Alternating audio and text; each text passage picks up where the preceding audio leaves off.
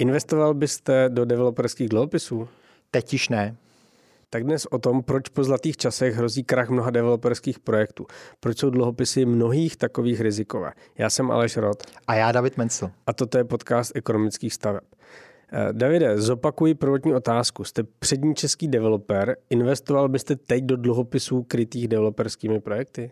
Dobrý den, Aleši, dobrý den, milí přátelé. Při té dobré znalosti svého oboru bych dnes do developerských dluhopisů určitě neinvestoval. A je to tak, že eh, ty dluhopisy vlastně developerů zažili své krásné roky a, a přinesly své dobré zisky a dnes se vlastně dostáváme do fáze, kdy nás vlastně hrozí velký bolehlav, protože si myslím, že přijde přijde černé období dluhopisů a zvláště developerských dluhopisů a obávám se, že, že hodně lidí přijde eh, o své peníze. A ještě jenom Aleši upřesním, aby nám nepsali, eh, aby nám nepsali v podstatě posluchači, že něco je nepřesně, tak já obratově jsem hlavně stavitel a daleko méně developer. A když, když se zatím zamyslím, tak hlavně se cítím být otcem a pak milovníkem svých žen a s váma, autorem podcastu a pak až stavitel a pak až developer. Eh, to je pravda, já jsem se dopustil takové zkratky, párkrát už jsme na to narazili. Stavíte domy pro lidi na jejich pozemku, a nikoliv developujete vaše území zástavbou, což je ten hlavní biznis, že jo? ale um, řekněme, že zkušenosti máte s obojím, aby jsme jako byli korektní. A zpátky k tématu, ten skeptický pohled eh, na dluhopisy a financování projektů dluhopisy je eh, poplatný dnešní době, to znamená, řekněme, začátku roku 2023, nebo jde eh, o váš dlouhodobý pohled na developerské dluhopisy? Hmm, rozumím otázce, Leši. Je to, je to věc, vlastně, která je velmi aktuální. Je to, je to takový pohled, který já vnímám vlastně od loňského roku a, a letos si myslím, že to bude opravdu jako veliký problém. Eh, ten náš biznis, vlastně developerský biznis, eh, fungoval mnoho let velmi dobře a řeknu extrémně snadno. A fungoval tak snadno, až vytvořil nerovnováhu a ta nerovnováha nakonec, tak to vždycky jako bývá, ta nerovnováha nakonec vždycky jako nás přivede k nějakému momentu velké korekce a, a my jsme vlastně na Prahu vlastně té, té velké korekce. Dělo se eh, těch sedm let, ale abyste pochopil, a i naši vlastně posluchači, těch sedm let bylo opravdu úplně mimořádných, protože ten vlastně náš obor měl takovou extrémní léčebnou schopnost. On dokázal léčit vlastně velké podnikatelské chyby. To není moc jako obvykle v jiných oborech. Je to o tom, že ceny pozemku rostly tak hodně a tak ne- nečekaně hodně, že ten vysoký růst cen pozemků dokázal zahladit mnohé vlastně podnikatelské chyby. A tím se ten obor stal neobvykle snadným. Ve většině oborů je to ale tak, že když chcete uspět, tak musíte mít velkou znalost v tom oboru a, a, a musíte činit dobrá rozhodnutí. A teď, když jste byl developerem, tak posledních sedm let jste byl úspěšný, když jste neměl žádnou velkou znalost a dokonce, když jste dělal jako špatná rozhodnutí. Fungovalo to tak, že na začátku jste udělal chybnou kalkulaci a, a infrastruktura sítě vás v tom místě stály třeba nakonec třikrát tolik, než jste na začátku počítal. Ale ono se nic nestalo, protože cena těch pozemků vyrostla mnohem více, vlastně, než byla vaše kalkulace a ten nárůst cen pozemků tu vaši chybu krásně vlastně zahladil. Stalo se vám, že jste měl nějaký časový plán, a ono to nakonec trvalo mnohem déle. Tohle musím říct, že to se, to se stane čtyřem projektů z pěti, co mám tak jako možnost sledovat. A tím, že to trvalo déle, tak jste vlastně potřeboval mnohem jako déle půjčené peníze, mnohem jako víc úroků jste ty peníze zaplatil. Ale ono se zase nic nestalo, protože vlastně ten růst cen těch pozemků tu vaši chybu zhojil a vy jste i nakonec, když jste na začátku měl jako chybnou úvahou, tak jste nakonec byl vlastně úspěšný. Častá no, chyb... no? Ta, ta kumulovaná poptávka často způsobila i to, že když ty projekty měly nějaké věcné jako nedostatky, tak stejně se vždycky našel kupec. No, přesně tak, to je vlastně to, co jsem chtěl říct, že to byla taková třetí častá chyba, že jako řada lidí na začátku, když otvíralo projekt, tak eh, měla nějakou, měl nějakou představu o tom, za kolik ty pozemky prodají a ta byla úplně nereálná. Neodpovídala vlastně tomu místu a a třeba úrovni infrastruktury.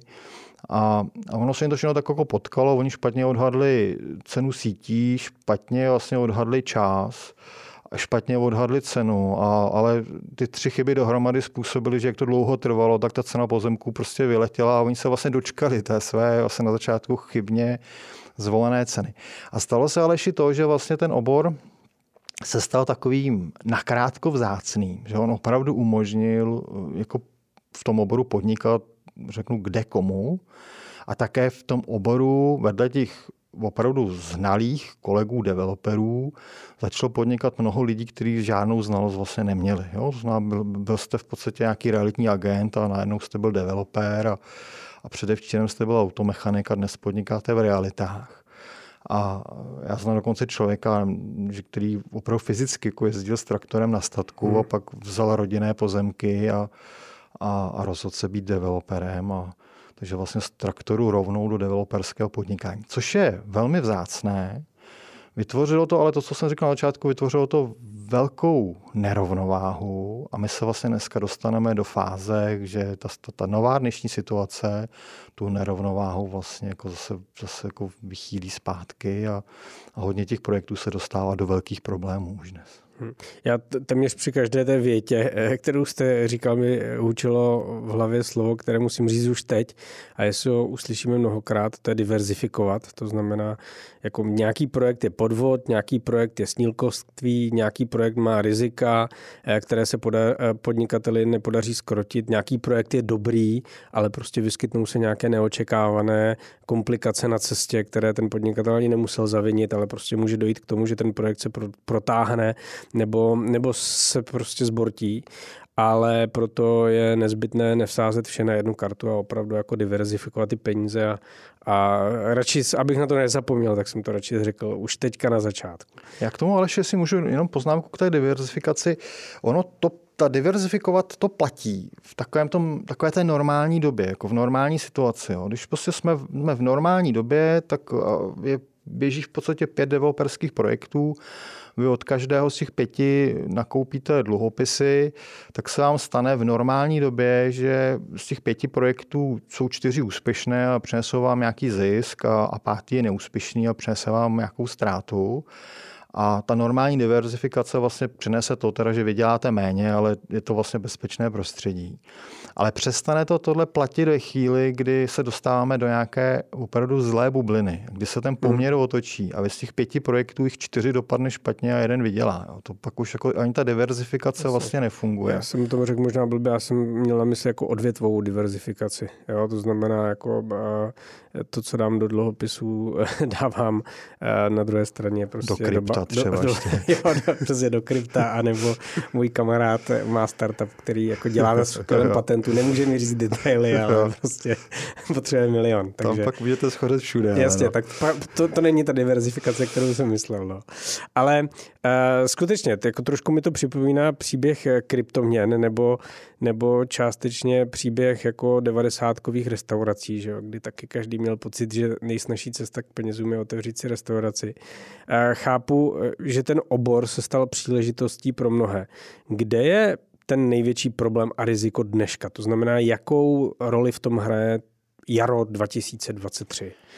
No, je to Aleši souběh dvou vlivů a e, je to právě, je to to, jak jako všechno šlo lehko, tak, tak se opravdu někteří utrhli ze řetězu. Jo. A já to jako vysvětlím, jak to vlastně fungovalo před pár lety, aby jsme porozuměli tomu, tomu v podstatě rozdílu.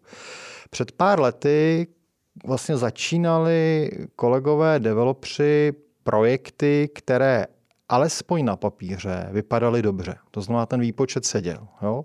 Pak se něco zvrtlo, to, co jsme si říkali, sítě byly dražší, trvalo to déle, ale ten léčivní efekt jako pomohl a i přes ty chyby ve výpočtu to dopadlo dobře a vlastně jako nikdo netratil. Jak ten obor byl ale, jako řeknu, velmi snadný, tak zažehl něco, čemu já říkám zlatokopecká horečka. Mm. Jo, z úspěchy roste chuť a začal se vytrácet jako zdravý rozum. A ti novodoví developři začali jako nakupovat projekty a pozemky už od začátku za nesmyslnou cenu. To znamená, Aleši, už na začátku na tom papíru to nedávalo jako logiku. To je mimo jiné dneska mnoho projektů, s kterými se jako potkáváme, kde já pro své klienty ty domy stavím a budu stavět. A oni vlastně ty lidé už dopředu počítali s tím léčebným efektem. Oni už dopředu počítali s tím, že pozemky prostě porostou 50% nahoru a to znamená, že jim doroste vlastně ta cena, jim, jim způsobí, že to potom bude dávat jako smysl. Hodně v tom, hodně v tom jako hrajou roli i ty dluhopisy, protože tady si prostě pár lidí vyzkoušelo, že dluhopisy funguje, že jde jako vybrat peníze dluhopisy. Tak se najednou zase jako spoustu lidí jako utrhlo, vydali se dluhopisy, prodali se dluhopisy za miliardy. A teď najednou prostě ty developři měli miliardy a potřebovali nakupovat projekty. Jo, a, a oni sami si roztáčeli vlastně tu spirálu vlastně ceny a ty projekty se opravdu, já jich dostávám na stůl několik měsíčně a ty projekty se opravdu prostě prodávaly za, za nesmysly. A ta zlatokopecká horečka, ta, ta prostě sílila, ty nákupy byly pořád víc a víc jako nesmyslné. Furt všichni počítali s tím, že ten růst těch cen bude větší a větší. Ten sedlák, který vlastnil pole, tak, tak vidí, že se parcela prodává za 4 tisíce za metr, tak chce za to své pole aspoň 3 tisíce za metr. On neví, že to bude trvat několik let a že se tam musí dělat obrovská investice. Jo, ale on prostě vidí tu konečnou cenu a od té odvozuje tu svojí. A, a ten investor do pozemku taky má tu zlatokopeckou horečku, tak sice ví, že dneska koupit pole za 3000 metrů je úplně nesmysl, ale on si říká, ale za dva roky prostě já ji budu prodávat prostě za 8 tisíc a vydělám bambilion. To znamená, udělala se opravdu velké množství úplně jako nesmyslných nákupů za jako nesmyslné peníze. A teď se další stalo to, že se vlastně ten, ta cena pozemků se výrazně schladila. Ne, že by pozemky byly levnější, ale ochladilo se to tempo růstu. Se pozemky najednou nerostou. Nedochází vlastně k, té, k tomu léčebnému efektu. Ten růst cen pozemků nenarovná vlastně ty chybné úvahy, nenarovná vlastně ty, ty vlastně chybějící, ty, ty špatně vlastně nakoupené pozemky na začátek. A dneska je najednou mnoho projektů, které jsou na prodej. Já musím říct, že mě opravdu každý týden přistane několik jako nabídek na stole, kdy mi někdo říká, ať koupím jeho developerský jako projekt. Hmm.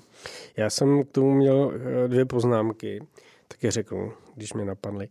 První je, že jako v ekonomii se to vysvětluje eh, jako rozdíl mezi vytvářením tzv. adaptivních a racionálních očekávání.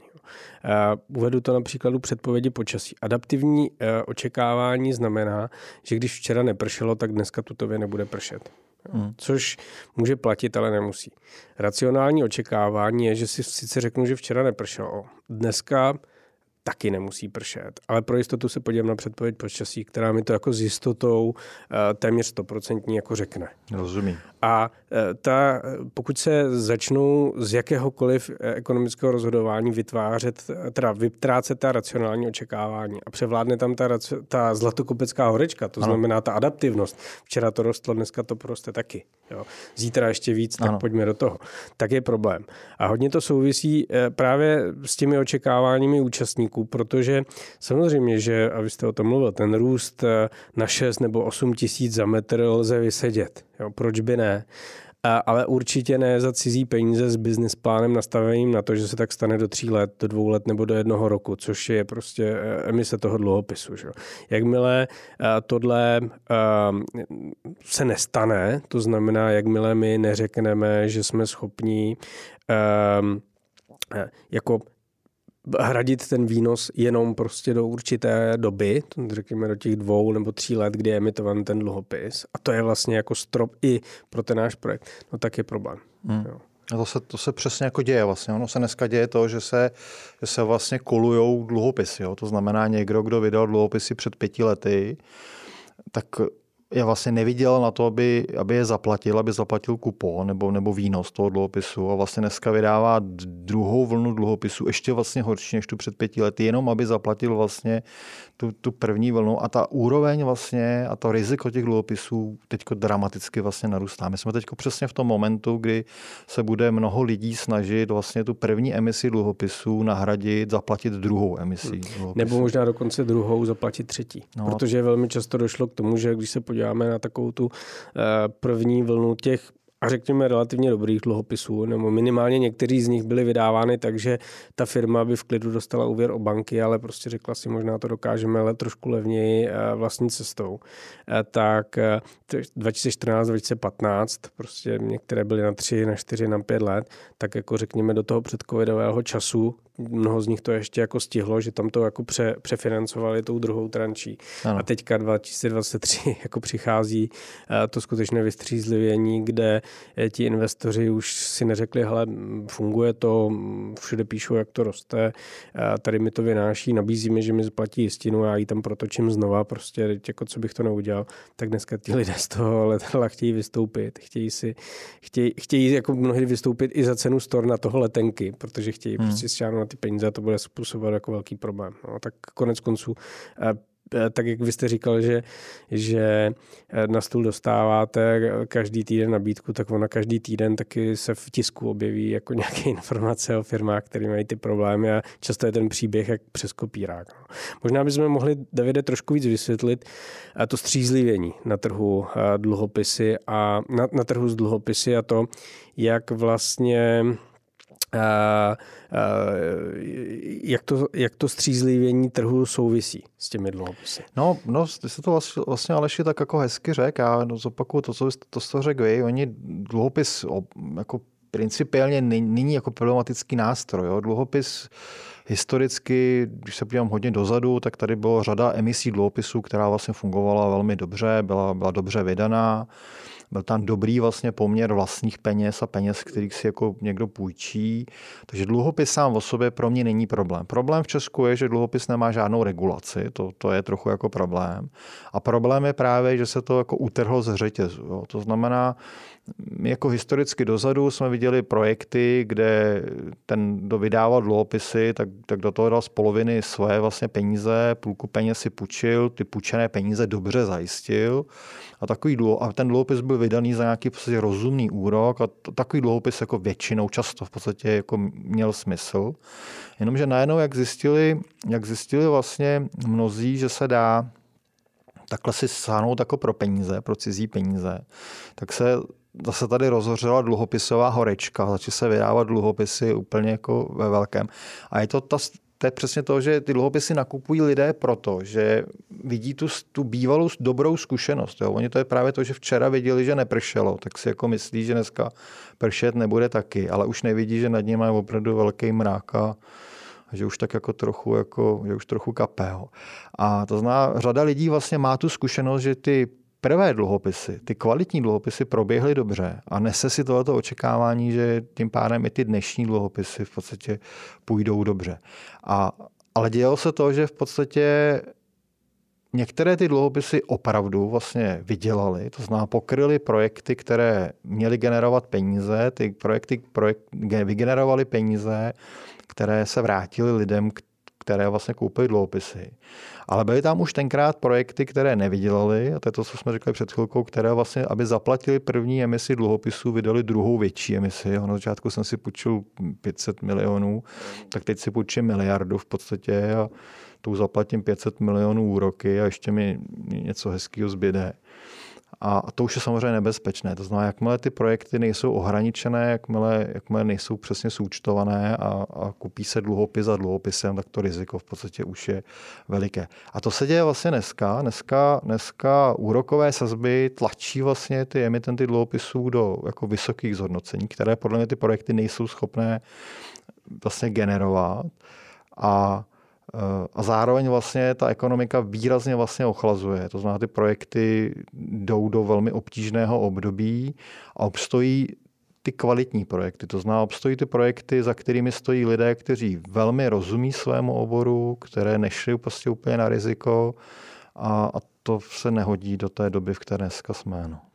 No já jsem mm, toho názoru, že člověk jako nemusí mít doktorát finanční matematiky, aby si často dokázal jenom prostě jednoduše na papíře rozepsat uh, dluhopis s double digit výnosem na, na pět let, plus prostě náklady jako emise, řekněme jako 10%, tak kolik na konci eh, ten člověk bude muset zaplatit, nebo ten emitent, ano. všem těm držitelům. A, a kolik teda by musel ten projekt vydělat, aby se mu to potkalo. Jo? Často prostě jenom, když si to takhle jako jednoduše ten člověk rozkreslí, jak mu uh, okamžitě přijde, že, že to je prostě perpetuum mobile.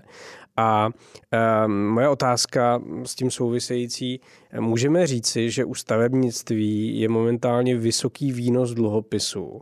Jedna z markant, která by nás měla varovat?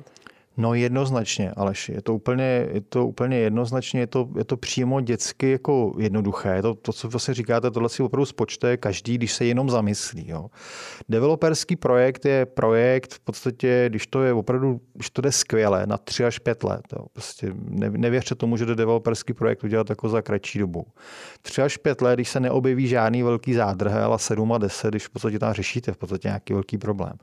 Takže vy, když si v podstatě půjčujete na pět let peníze, tak moje 30 let ověřovaná zkušenost říká, že si na developerský projekt můžu půjčit někde v podstatě kolem 5% ročně a to je hrana. Jo. Těch 5% ale to je pro mě hrana, kde už jako zvažuji, jestli do toho jako by jsem chtěl jít nebo, nebo nechtěl. Za 6% už bych já do toho třeba jako nešel. Jo. Protože za těch 5% prostě u pětiletého projektu potřebuju nějaké 30% zhodnocení, jenom abych zaplatil tu cenu těch půjčených peněz. Jo? To, je, to, to je opravdu jako hodně.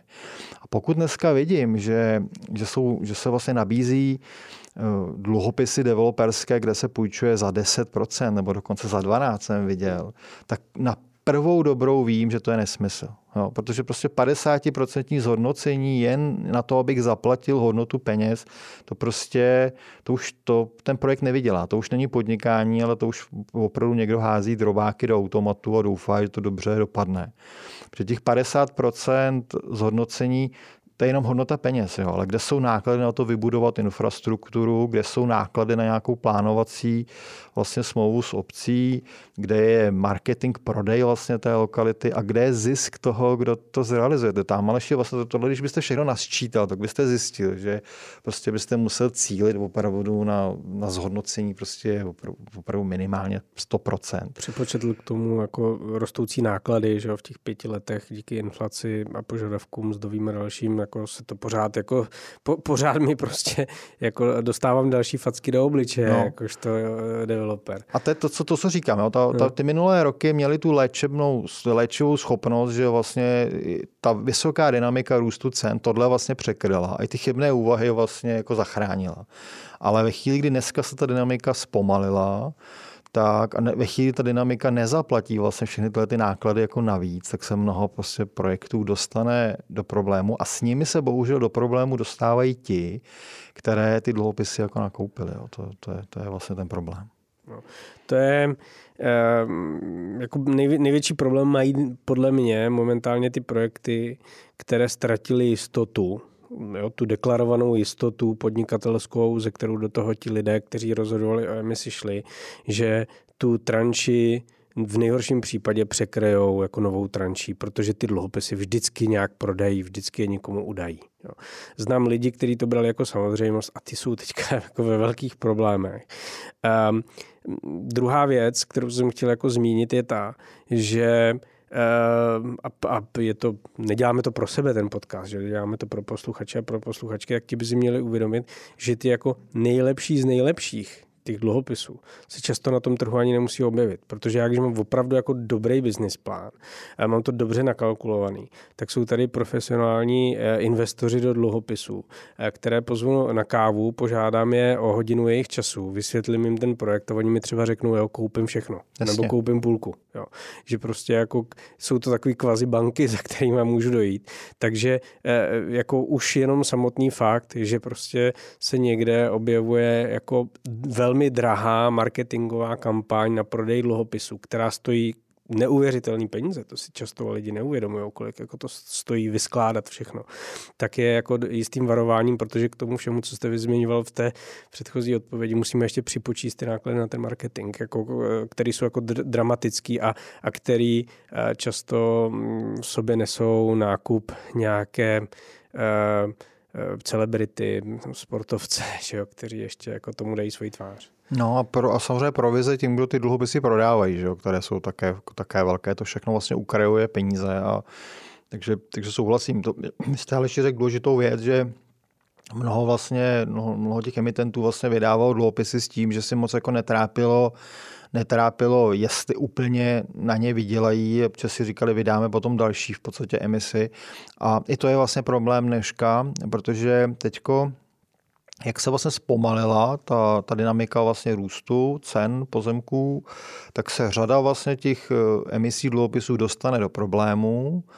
A tak jak dneska doteďka vlastně lidé kupují dluhopisy prostě bez nějakého velkého přemýšlení a vlastně se nebojí, tak najednou budou konfrontováni s tím, že řada těch projektů zkrachuje, řada těch projektů vlastně přijde o peníze a najednou jako si, si umím představit, že na konci letošního roku jako vydávat další emise dluhopisů už nebude jako tak snadné, protože lidé si přesto, jak si spálí vlastně mm, prsty od tyhle kamna, tak začnou být samozřejmě opatrnější a, a už, to ne, už to nepůjde tak snadno v podstatě nahrazovat jednu emisi dluhopisů druhou, jako to šlo v podstatě do nedávna. No. Hmm. No, mně se eh, líbí, jak mluvíte o té zpomalující dynamice, protože uh, se pořád neustále objevují jako ty, ty predikce, které říkají, jak eh, celý nemovitostní trh se zhloutí, pozemky budou levné a, a, uh, že, a, a levnější, než byly a počkejte s nákupem, protože ještě jako nepřišla ta uh, pravá chvíle. Já si myslím, že to se jako nedá tak jednoduše vysedět. Že jo? No, to, se to, když máte půjčené drahé peníze, tak jako to opravdu nevysedíte, to, to, to není možné. A zareagují pozemky levnější ale lepší nikdy nebudou. Bude se teď dít to, že pozemky budou chvíli stagnovat a ta chvilka stagnace ale bude, už, už ta bude velký jako problém pro, pro jako hmm. mnoho developerů. A v nějaké střednědobé horizontu v podstatě začnou pozemky zase svoji hodnotu narůstat a ten růst ale už bude takový jako normálnější, takový v podstatě, který, který má jako logiku. No, a to je vlastně, myslím si, že to je, to je jako dobře. Tak tomu zpomalení, ještě jsme vysvětlili, proč došlo vlastně k zpomalení toho trhu, to je jako velmi jednoduché. Tady vlastně došlo k obrovskému vlastně nárůstu ceny hypotečních peněz. Vlastně hypoteční úrok skočil z nějakých 1,3% na, na, na 6,5%. A to samozřejmě vyvolalo opravdu takový, jako, takové hmm. zmražení trhu. Spousta lidí je z toho logicky jako otrávených. Ty, co, ty, co uvažovali hypotéku v době, kdy byla 1,2, řekli si, my to ještě odložíme a pojedeme ještě letos na dovolenou, pojeme do toho příští rok. Za 1,1. Za 1,1 a, a najednou prostě ten úrok byl 6. Tak ty jsou samozřejmě otrávení a čekají, kam, kam se ty hypotéky bude vyvíjet. To je jako jeden důvod. A druhý důvod, ono taky, eh, jak vlastně, jak se ten kolotoč točil rychle a jak ten developerský biznes vlastně byl takový opravdu jednoduchý a jak přilákal, jak přilákal spousty vlastně lidí do toho oboru tak ono těch projektů se vlastně najednou začalo připravovat velké množství. To já tak hmm. taky vlastně jako vidím, že oni ty posemky si vlastně jako paradoxně dneska budou i konkurovat. Budou si konkurovat vlastně budou si konkurovat projekty, které mají půjčené peníze za draho a potřebují rychle ty pozemky otočit jako likviditu. Jo? No i tohle je, je, to, je to vychýlení rovnováhy. A i tohle je ale ještě vlastně jako důvod, proč teď pozemky v nějakém jako krátkém horizontu vlastně neporostou a budou spíše stagnovat. Takže máte jako pravdu, že přečkat tuhle dobu, je docela snadno možné, když v tom projektu máte své peníze, nebo máte nějaké aspoň jako vysoké procento svých peněz. Jo? Ale nemůžu vysedět to čekání vlastně na zvýšení ceny, pokud mám v tom projektu půjčeno za 10% ročně. Jo? A každý rok musím zaplatit úroky, to, to vážně jako prostě vysedět nejde. A je to zase ten problém, že jako ty prvé dluhopisy byly vydávány tak, že eh, je vydávali vlastně emitenti, kteří použili velkou část svých peněz, aspoň třeba polovinu svých hmm. peněz a půlku půjčených.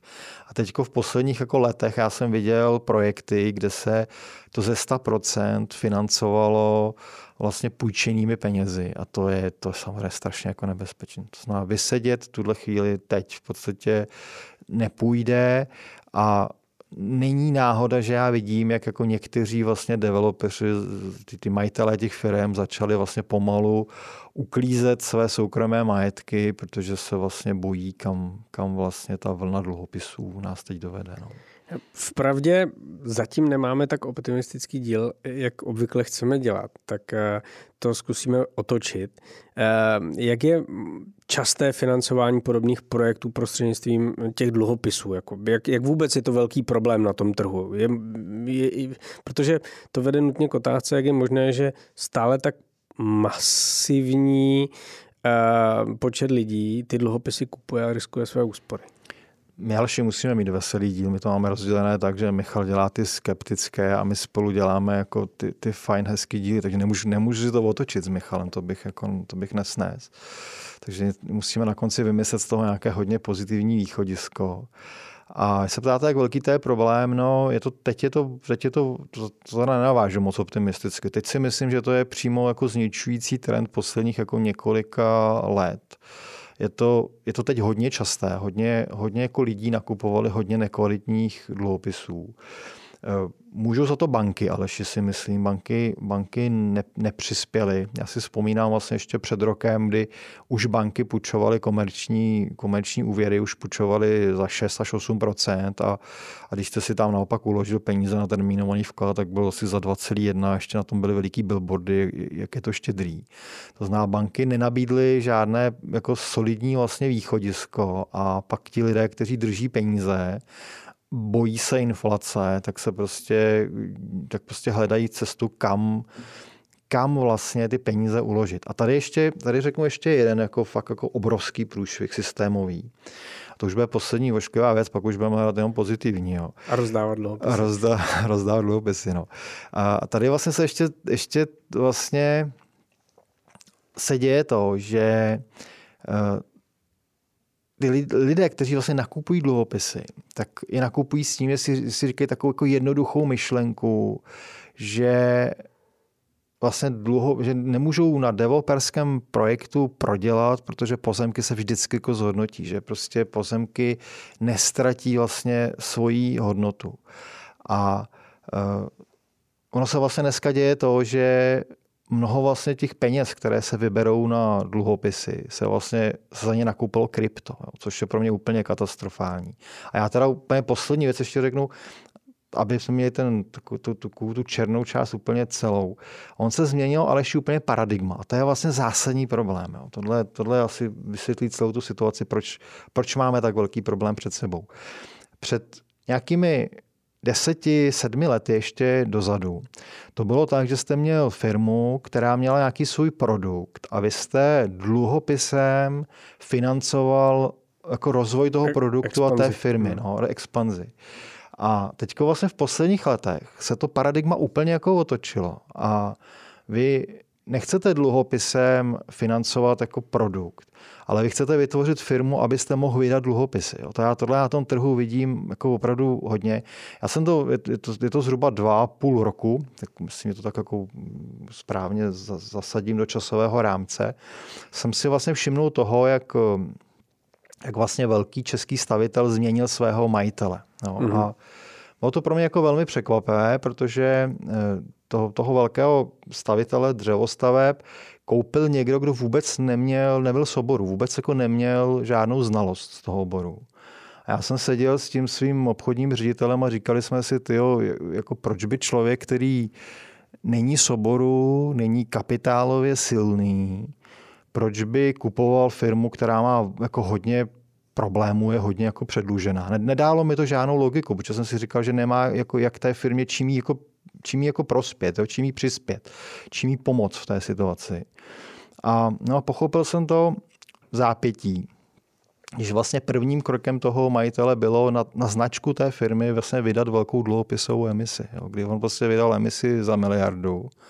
To znamená, tam, tam tak jako vypadá, že tam není jako zájem o tom podnikání té firmy a na rozvoji, ale je tam vlastně ten primární zájem jako prostě mít značku, vydat dluhopisy a s těmi dluhopisy potom, potom jako nějak jako dál podnikat. A to, to mi přijde, ta, ta změna toho paradigmatu, kdy už to nejde, není o produktu, o firmě, ale už je to o tom jako vydávat dluhopisy, to mi přijde, že je jako velmi nebezpečné období. No mě přišla v celku zásadní informace, to, co jste zmínil, to znamená, že někdo vydá dluhopisy na development, ale pak za to nakupuje krypto. Proč to ty lidi dělají? Jako, že měli pocit, že to krypto poroste rychle a umožní jim to? Jas, jas, jasně, jasně, vysvětlím, proč, proč, proč někdo vydá developerský dluhopis a nakupuje krypto. No, e, ze dvou důvodů. E, protože může, Aleši, a protože musí. Jo, vysvětlím obojí, že může, to, to, co jsem říkal, to souvisí s tím, že v Česku není žádná jako rozumná regulace dluhopisů.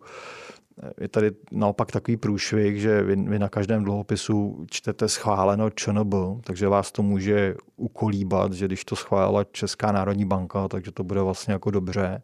A loga ČNB jsou tam eh, často a často ti prodejci dluhopisů, kteří třeba mm, ještě před hodinou prodávali hygienické potřeby nebo nějaké jako pneumatiky v call centru, tak si to ještě tak jako hezky upravují v té řeči, že, že to skoro vypadá, jako kdyby ty dluhopisy vydávala sama ČNB. No, jo, to, to logo ČNB tam je největší na tom dluhopisu. No. A ono vlastně, a opravdu jako laický, laický, like si může jako myslet, že ta Česká národní banka nad tím má nějaký dohled. Pravda je taková, že Česká národní banka jenom schválila, že v tom prospektu, v té informaci jsou napsány všechny jako ze zákona údaje, které tam zákon nařizuje ale žádný dohled nad tím hospodařením s tím dluhopisem jako není. Jo. To Ani znamená... kontrola těch údajů, jestli se zakládají, jako jestli odráží realitu. Přesně tak. Jo. To znamená, to, pro mě zase je to jenom jako, jenom je to horší, kdyby tam, kdyby nic takového nebylo, kdyby vlastně už teda neschvaloval ani prospekt a to logo ČNB tam nebylo, tak je to pro mě lepší, než když se někdo zaštítí jako logem České národní banky, ale ve skutečnosti tam žádný dohled není. To znamená, to je vlastně, to je vlastně první jako odpověď je, proč můžou nakoupit krypto eh, na, na developerský dluhopis, no protože tam není jako žádný dohled a je to, je to, je to tak jako velmi je to prostě velmi neregulovaný obor. Je to taková, je to taková jako džungle. A ne, ne, džungle nemusí být vždycky ale jako špatná věc. Jo. Můžete se prostě jít podívat na nějakou krásnou květinu do botanické zahrady nebo do džungle. Může to být fajn, ale nese to v té džungli svoje rizika. Ale co vás bude Aleši zajímat, to málo kdo ví tohleto. A to, tady, vám, tady vám rozšířím obzory, helejte. A to je, že musí. Jo, to fakt jako málo kdo v tom oboru vlastně tomuhle rozumí, tady já mám opravdu expertní pohled nejenom, že může nakoupit krypto, ale on Aleši to krypto nakoupit musí. Jo. A já jsem o, tohle, o téhle situaci sám jako velmi před mnoha lety přemýšlel. Ekonomky zvažovali, že vydají dluhopisy, nakonec jsme dluhopisy nevydali. A ten dluhopis má ten problém, že vy ho neprodáte, když vydáte emisi dluhopisů velkou, zvlášť, když vydáváte dlu, to emisi třeba jako miliardu, o které jsem mluvil před chvilkou, tak vy, Aleši, neprodáte tu emisi jako přes noc. Jo. Vy tu emisi prodáváte rok, rok a půl třeba klidně. A to znamená, vám ty peníze od těch lidí nepřijdou vlastně jako najednou a chodí postupně jak vám už ty prvé peníze chodí, tak vy už, vy už za ně musíte v podstatě platit úrok, ten kupon, vy už je musíte zhodnocovat.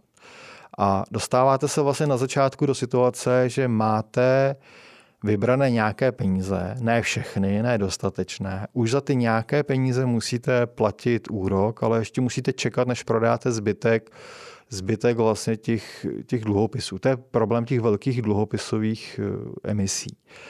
A a teď co s tím? Vy nechcete nechat ty peníze nechat ležet vlastně na účtě za nic a, a zároveň ale za to platit 10% zhodnocení. To, to, to, to se vám nebude chtít líbit. To je jako jeden problém. A druhý problém je, vy vyberete už možná celou tu, celou tu miliardu nebo, nebo stovky milionů. A, a teď co s tím? Vrhnete se jako po prvém projektu, který se nabídne, zvlášť v době, kdy se nabízí samé nesmysly, protože všichni hoří tou zlatokopeckou horečkou. Jo, ne, budete mít nervy, mít peníze za málo na svém účtě a čekat na ten správný projekt, nebo vás ty děsivé úroky poženou do toho, abyste koupil první projekt, který se naskytne. Je to Aleši vlastně velmi jako svízelná situace, mě to nedávalo vůbec žádnou jako logiku. Já jsem vůbec jako nechápal, jako, jak, jak to jako řeší developři, kteří vydávají dluhopisy. Až jsem zjistil, a musím dokonce říct, že mě to zjistil Michal, až jsem zjistil, že vlastně oni, oni všichni, ty, ty velcí vydavatelé dluhopisů, tak oni vlastně té své struktuře firmy mají vždycky firmu, která obchoduje s kryptem. A pak, pak, najednou, zjist, pak najednou pochopíte tu logiku. Oni vydávají dluhopisy postupně, vybírají peníze, nakupují krypto s tím, že až budou ty peníze mít vybrané všechny a až se objeví ten správný projekt, tak, tak to krypto zase vymění za peníze a půjdou do projektu. No a bohužel, ale řada, řada vydavatelů dluhopisů takto nakoupilo krypto a, a zažilo jako dobu velkého výplachu a ztratili 50% hodnoty. A teď ale jsem teď ztratili 50% hodnoty, kterou mají půjčenou a za kterou ještě musí zaplatit 10%, 10%. jako úrok. Jo. To je opravdu to je opravdu bolestný. No. To bych taky uklízel majetky. Jo, to by každý uklízel majetky. No. Zůstala to jako nezodpovězená otázka, pro, proč mnoho lidí kupuje ty dluhopisy.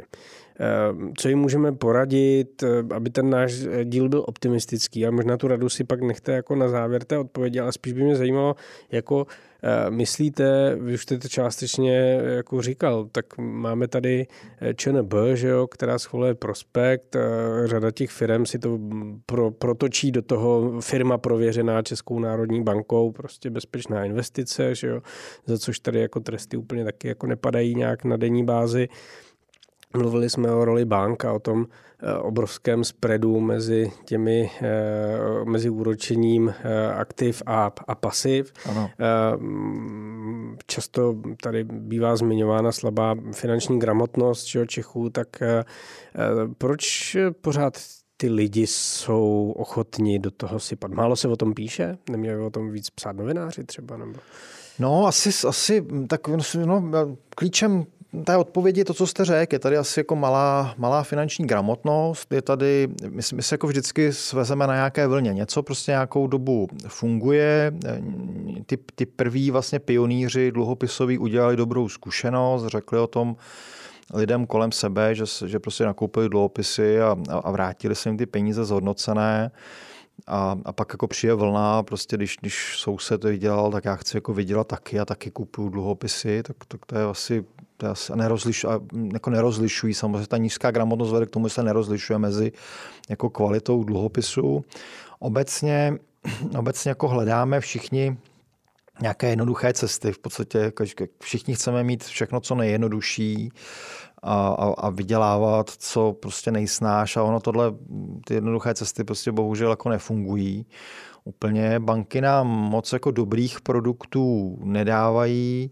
No, tak, tak potom jako si naskočíme do něčeho, jako je krypto, nebo jako je dluhopis. A, zase, jo, u, u, toho, u toho krypta spousta lidí vydělala, že jo. Ty, mm. ty pionýři, kteří tam byli na začátku, tak vydělali hodně, no a dneska ty, co přicházejí dneska, tak to jsou ti, kteří vlastně ty, ty prvé zisky zaplatí, že jo. Vždycky to je jako zachování zachování v podstatě hmoty, tak ty, ty, co vydělali na začátku, tak dneska někdo se na ty jako výdělky složí.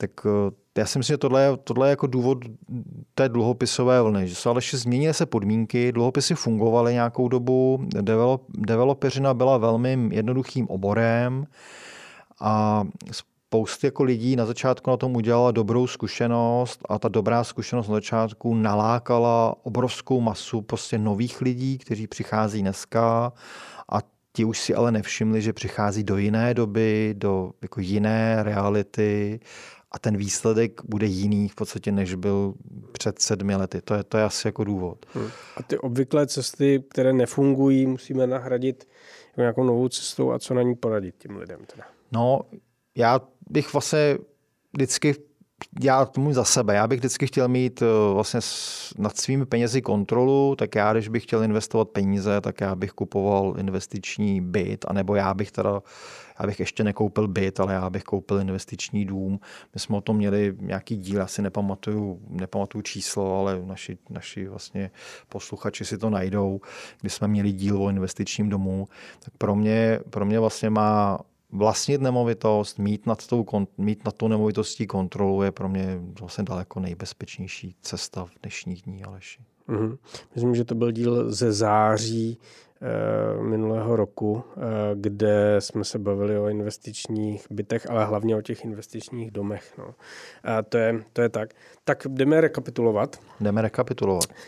Byl to opět eh, silný díl a možná my jsme naštěstí nejmenovali nikoho, takže se ty potrefené husy dají pozor, aby nezačali kýhat, nebo jak se to říká, kejhat, ale budeme doufat, že nám přiletí poděkování a, a ne žádné předžalobní výzvy, potrefený hus, ale dozvěděli jsme si, že Někteří kupovali dluhopisy s vidinou investice do nemovitostí a ve skutečnosti se podíleli na sešupu kryptoměn, což je ta varianta, která mm, není úplně OK a souvisí s rozdílem mezi těmi racionálními a adaptivními očekáváními. Ještě jednou opakování pro posluchače adaptivní očekávání. Koukám se do minulosti a zní si projektu budoucnost a nevnímám vůbec nic jiného ale správné jsou ty racionální očekávání, to znamená, já se do té minulosti můžu kouknout, ale pak se musím podívat jako na tu oblohu, jestli skutečně bude tak eh, slunečno, eh, když bylo včera, protože to není žádná záruka, že co bylo včera, bude i dnes. Dozvěděli jsme se také, že řada mm, emitentů dluhopisů nehraje úplně rovnou hru s těmi lidmi. Jednak se snaží lákat na nereálné výnosy, kde nemusíte být úplně finanční matematik, abyste se jako dopočítali snadno, že to zhodnocení roční po dobu pěti let dává tomu subjektu tak hlubokou červenou pozici eh, do, při vstupu do toho projektu, že, že aby jako skončil v černých číslech a vám měl z čeho vyplatit ty peníze, tak by to, to zhodnocení muselo být jako raketové, často jako násobně vyšší, než jsou obvyklé marže v tom odvětví. Eh, dozvěděli jsme se právě také, že k tomuhle eh, řada těch emitentů používá často logo České národní banky nebo informaci prověřeno Českou národní bankou, schváleno Českou národní bankou, ale eh, to logo ČNB nedává v případě dluhopisu žádnou kvalitu eh, záruky nebo záruku kvality ani jistotu návratnosti, protože ta Česká národní banka zkontroluje jenom, že máte uveden na prospektu datum, ale fakticky už jako neprověřuje, jestli tam nemáte 32. ledna, jo, protože prostě nějak jako nekontroluje, jestli ty informace jsou relevantní a validní nebo ne. Pochopili jsme, co je to zlatokopecká horečka, proč eh, mnozí touto zasažení prostřednictvím dluhopisů vtáhli do rizika tisíce dalších lidí. Ehm, někteří částečně proto, že v tom viděli jako dobrý důvod a nechali ty lidi vydělat. Někteří v tom viděli dobrý důvod a pak se jim to úplně nepovedlo, ale povedlo se jim třeba jednou tu tranči přefinancovat. Teď či mají mít problémy a někteří prostě eh, viděli eh, dobrou cestu, jak eh, si přijít na peníze a počítali s tím, že to bude prostě součet, eh, jako, že, že, že na konci ten objem peněz v tom systému bude jako na nule, akorát, že se přesunou prostě od vás no, no. k ním. A na ty je třeba si dát samozřejmě největší pozor.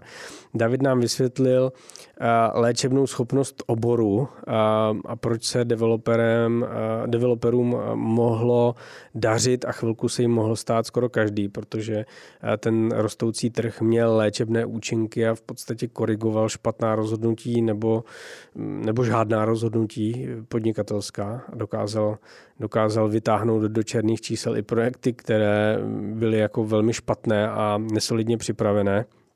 No a také jsme se bavili o tom, že bez této zázračné léčby e, už bude zase potřebná znalost a správný úsudek, což e, poklade větší nároky nejenom na developery, ale především na ty, kteří do nich budou investovat peníze. A to jak prostřednictvím eh, investičních nástrojů typu dluhopis, tak i prostřednictvím prostého nákupu, protože to, co jsme tady teďka řešili, tak samozřejmě platí i pro lidi, kteří si eh, od někoho jdou koupit byt nebo dům, dají mu třeba zálohu s tím, že za tři roky budou bydlet a, a oni by měli jako poměrně extenzivně prověřovat schopnost eh, těch developerů to dneska dostavit. Protože to, co platí jako pro dluhopisy v té fázi stavíme, tak samozřejmě platí i pro majitele. Ve fázi čekáme, až se nastěhujeme. Zapomněl jsem na něco. David. No, ale to je vlastně výborná poznámka na konci. To, to mi nenapadlo, ale máte pravdu. To je vlastně platí ještě víc jako pro ty, kteří dneska budou dávat do nějaké projekty velké zálohy, vlastně na projekty, které se mají dokončovat za dva roky. Tam to riziko je úplně stejné. Nezapomněl jste na nic, byl jste skvělý jako vždycky. My jsme dneska, milí posluchači, měli točit o inteligenci domů, ale rozhodli jsme se úplně na poslední chvíli s Alešem a s Michalem, že vám vlastně připravíme dva díly vlastně o rizicích dluhopisů, protože si myslíme, že se na vás tohle riziko řítí a protože si myslíme, že když vám dokážeme ty věci vysvětlit, tak aspoň některé z vás uchráníme. Tak já všem přeju krásné nastupující jaro. Já děkuji za tu poznámku, kterou jsem chtěl při tradiční výzvě, ať nám posíláte podněty, komentáře a otázky pro další díl na adresu podcast ekonomické stavby CZ nebo prostřednictvím sociálních sítí zmínit také, protože příští díl s Michalem bude pokračování tohodle. Budeme se bavit ještě o dluhopisech, o investování do developerských projektů, takže pokud byste k tomuto tématu měli eh, nějaké otázky nebo podněty, tak nám je pošlete a my je určitě zařadíme. Díky moc za poslech a mějte se fajn. Naschranou.